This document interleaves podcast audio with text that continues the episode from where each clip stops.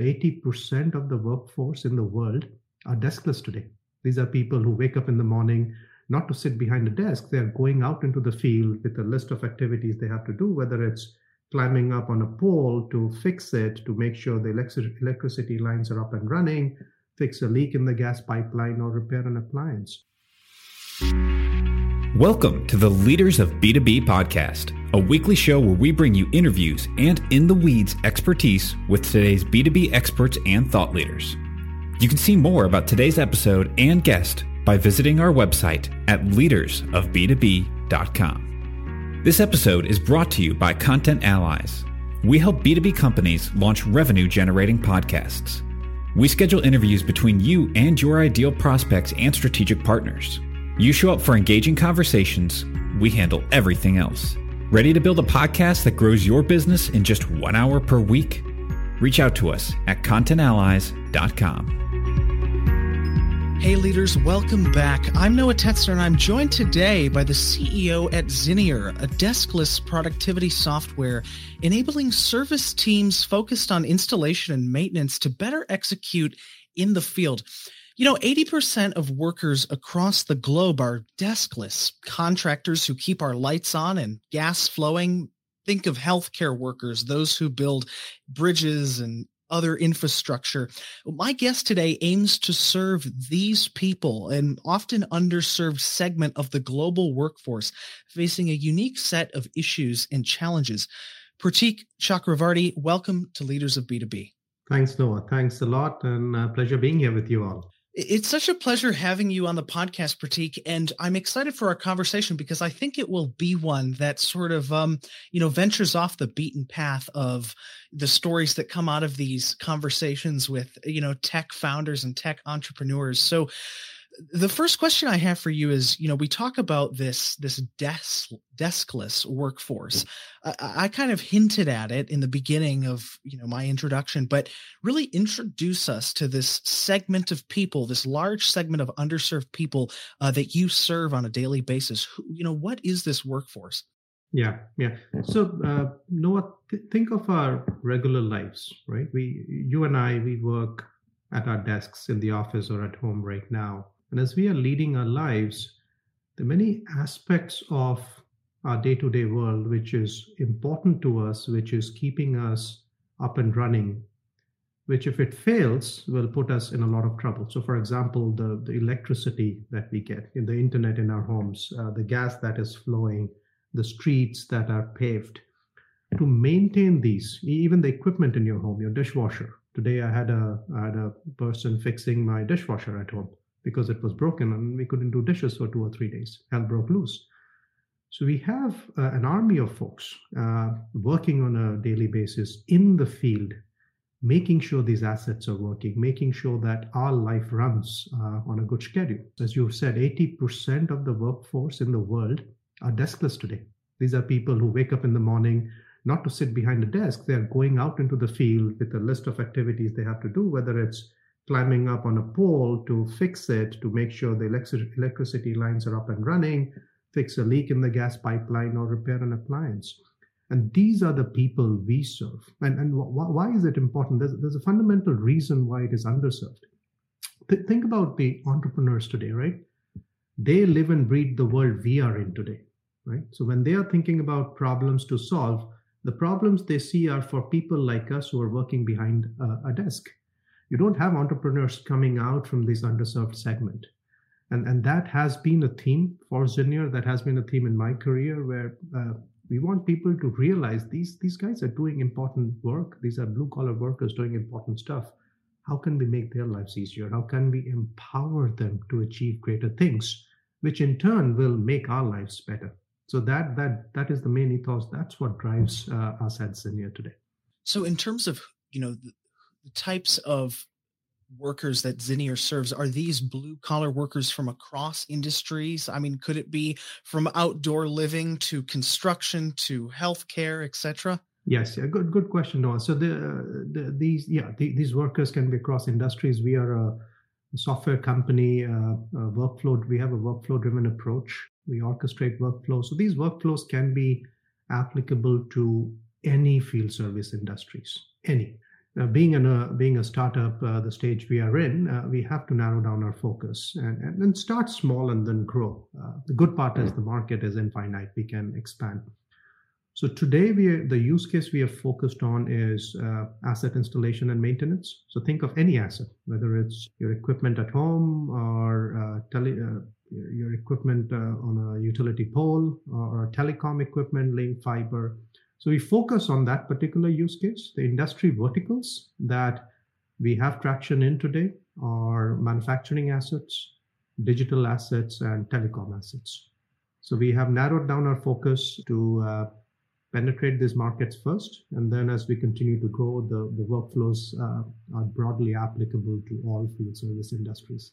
So now introduce us to the software itself, Pratik. I'd love to, well, I don't, well, I am not necessarily a blue collar worker myself. Uh, I'm very familiar with certainly that, um, that ecosystem many family yeah. members, many uh, colleagues who who live in certainly the very blue collar town of Green Bay, Wisconsin, that I live in.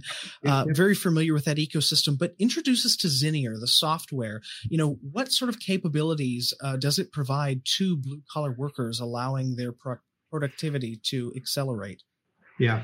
So let's do it this way. Let's think of a, a value chain of uh, a field worker or a field work to be done uh, to simplify, let me break it up into four parts. You have uh, a work order that needs to be generated, which means what is the work to be done? Somebody has to figure out what work has to be done. Then you have to schedule and dispatch a person to the site. So let's say the work is I have to fix or lay fibers to your home uh, to make sure you have internet. Somebody has to be scheduled and dispatched for the work with the right assets and parts. The third is the work has to be done in the field it has to be executed by the person using a mobile app. And finally, there's the reporting aspect. So if you look at this value chain, uh, what we provide is a collection of workflows, softwares that meet the entire value chain. So you have features that you can design in terms of workflows and stitch it together to provide an end-to-end solution. So that's what we do. It's it's a it's a software uh, there are big players in the industry. It's a big industry. You have the Oracles of the world and the Salesforce of the world and Microsoft and SAP. Everyone is in there. So the next question is, what is our differentiation? Why do we exist? And, and the interesting point here is if you, if you look at historically in this industry, these softwares have been very difficult to implement. It's mission critical, so the implementation process has to be very robust. But since it's a collection of different workflows, it takes time to implement. So if you are a big company, a big enterprise doing this, you can spend millions of dollars, at least hundreds of thousands of dollars uh, on expensive system integrators to implement the right kind of software. But let's say if you're a mid-market company, which is majority of the US and the globe, these are companies between 50 million to a billion dollar in revenue. They may not have the resources to implement an expensive software. So they stick to a pen and paper approach. So our goal, our focus is to target these mid-market companies and say, we'll give you the best of both worlds. We will give you a solution that is tailored to your use case without having to spend money on uh, expensive integrators. And the way we do this is uh, a tool, which is a, a no-code customization tool. Uh, it's a framework where you can go inside the product, make changes to tailor the software to your use case. And as we know, uh, every industry is different. Every field work is different. So that's what we are bringing to the table along with uh, an ai driven automation. Uh, we have uh, ai solutions that automate a lot of these workflows. So that combination of automation and customization at, uh, with no code is a differentiating factor in this industry that has existed for years uh, for hundreds of years it's really an interesting time to be working in this space, Pratik. I mean, everybody keeps throwing around the the phrase "the Great Resignation" and so forth. Obviously, we're we still find ourselves in the midst of, unfortunately, something of a global pandemic. Uh, but you know, blue collar industries in themselves, you know, have seen something of a decline historically over the last few decades. Are all of those factors, you know, things that that come up in your work with mid market companies within this space? You are spot on no absolutely and, and and personally that's what drives me i was i was fortunate to start my career in the field And as you rightly pointed out, what's happening is the, the excitement to be in the field is falling off. There's a big dearth of uh, skilled workers. Uh, with the uh, uptick in tech, with the advancement of tech, you know, you see a lot of talent going into tech. But people are just not willing to sign up for these industries. And and what's happening with these companies is these folks are retiring. The knowledge transfer issue is becoming uh, a big, big challenge. It is, it is a problem. It is a problem. So, uh, I mean, my, my, my goal, engineer's goal, Noah, is how do we make this work sexy again? You know, I, I was fortunate. I started off in the oil and gas industry 20 years back in the field. And back in those days, and thanks to the company I worked for, they had created a program where you earned your stripes by being in the field. Uh, you know, you you you earn more respect by being in the field. So, what can we do? How can we make this field work sexy? You know, it should, it, people shouldn't consider this as an because they couldn't take up math, science, or arts. We have to make it attractive. We have to give them the tools that makes sense. You know what? I like my job and I want to do it. And and it, it will take a big effort. It'll take people like us, you, me, everyone to you know solve the problems, build solutions, innovate around that. But it, it is it is a known problem. You talk to any business owner in this segment, they'll tell you that knowledge transfer and and uh, you know finding the right skill set, employees with right skill set, is a huge huge challenge today. And have, have you found that a, a great resource such as Zinier makes the overall lifestyle of the blue collar worker, the user experience, quote unquote, you know, their their day in the field you know more modernized you know more um, perhaps in a way similar to a a white collar job yeah, have you found yeah. that your tool you know empowers yeah. workers in that way yeah absolutely no absolutely it, it does and, and and we are just a start and and and i hope i hope we sincerely hope uh, many more solutions come up. And and if you if you look at historically in this field service industries uh, the important thing is for software companies like us we are not paid by the deskless workers we are paid by the field service companies right? So historically when when software solutions have catered to the field service companies they have kept the back office persona or the field service company in mind. So all the innovation has happened on the back office side of things. What we are trying to do is with a design centric approach put the deskless worker front and center. Yeah our company's vision is centered around that. Uh, every time we build a product, every time we design a go to market strategy, the first question we ask is how is it going to help the deskless worker? And, uh, you know, we are a young company, and I believe it's just a start, but it is a start, right? Uh, we want every person, every person to think about the deskless worker. An example I use internally within our company is, you know, what Amazon did 20 years back with customer centricity, right? Think of your retail buying experience before that. It was horrible what Amazon said was, we'll figure out how to make money, but we will treat our customers well. And we all have had amazing experiences with the Amazon call center. That's the philosophy that they have. We want to bring in that philosophy of when you're designing products, how do you keep your deskless worker at the center of it? You know, we, we have people going out into the fields, doing ride alongs, trying to feel that world they are in, and then design experiences that suit their world we know we'll get paid by the field service companies. And, and my message to the CEOs of this mid-market companies is you know you have to take care of your deskless workers, right? If you don't take care of them, they will leave. You are facing this challenge. So work with us. We'll design experiences for you that benefit the deskless workers, and you will see productivity go up. And that that message, absolutely, they understand that they have to change their approach and put the deskless worker front and center. Well, Pratik, you're not just some tech entrepreneur who woke up one morning with the idea for Zinier. You have experience working in this ecosystem. You mentioned briefly that you 20 odd years ago worked in the oil and gas industry. Tell us about how you were introduced to this field. Tell us about some of your experiences. Yeah, you know, it, it's it's it's you know sheer luck, or let's say uh, when I was an undergrad, uh, I was a mechanical engineer, right? And, and I was going through my undergrad during the dot com boom. For some reason, in my undergrad, the only course where they did not teach you how to code. Every other department, every other discipline had coding. So I, I didn't learn how to code. And I remember everybody was going, picking up Java books and going into the dot com era. I said, hey, what can I do? One thing I enjoyed doing Noah was traveling. I, I love, I love traveling. And I found this job, you know, with an oil service company, Schlumberger, great company. Said, hey, we'll, we'll just move you around. You have to work in the field for the first four or five years, and then you move to the office. I said, hey, how bad can it be? So that's how my career in field service started, and I just fell in love with it.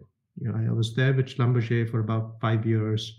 Hardly spent five percent of my time in the office. It was out in the field as a drilling engineer, working on rigs. I've worked in the, the marshy areas in Indonesia. I've spent uh, you know years in, in the frozen deserts of uh, Siberia.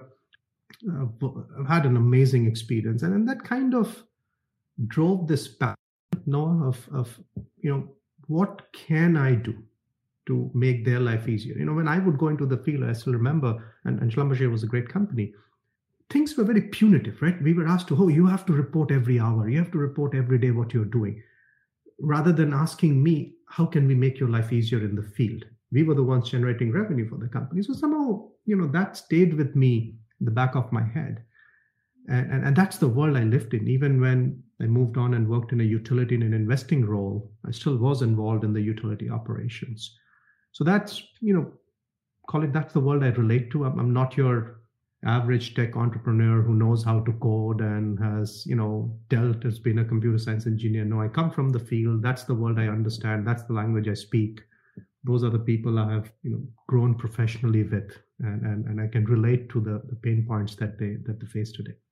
Well, Pratik, we talked about this a little bit moments ago, and I'm I'm curious as to learn, you know, what are the challenges or you know issues that arise when building a platform for uh, field workers uh, who may or may not necessarily be used to certainly not incapable of understanding but not used to the types of softwares that say somebody working at a tech company? Yeah, yeah. See, I think it, it goes. Good question. No, it goes to the core of your design thinking process. The folks like us, you know, working behind the desk, we we take certain things for granted. We take certain user interactions for granted. Yeah, life in the field is different. A simple example of how do you hold a phone and click and click wearing gloves. So when you're wearing your gloves and you're clicking stuff, are you getting the right response, right? right? What device are you consuming information on? Is it a phone? Is it a tablet? Uh, how do you think about your flow? I mean, I, I talked about the workflows moving from one step to another. Uh, how do I process information? When I'm in the field and trying to call someone for help, how noisy is the environment? Even basic stuff as do I have cell phone connectivity? do I have connectivity to just interact with folks? Uh, I, I gave folks an example, and this was 20 years back. Things have improved. For the longest time, when I worked on a drilling site, I had zero connectivity.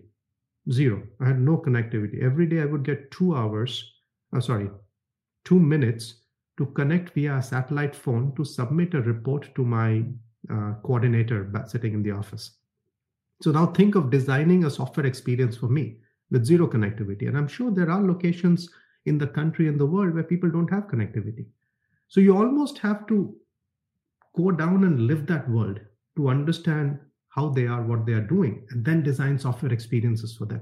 It's not, I won't say it's rocket science, it just takes that effort of going on a ride along, understanding the world, spending time with them, talking to them, you know, uh, how do they process information? And it varies by industry as well. That design thinking has to be there and you have to make that effort to understand their lives well as you continue to refine Zinier and make it better and allow it to better serve um, you know field service workers you know how are you in, in addition to your experience coming from that industry how do you continue to communicate with those that are using your product and continue to make it better yeah customer centricity is big for us you know our, our customers are uh, telling us a lot, teaching us a lot. So spending time with the customers.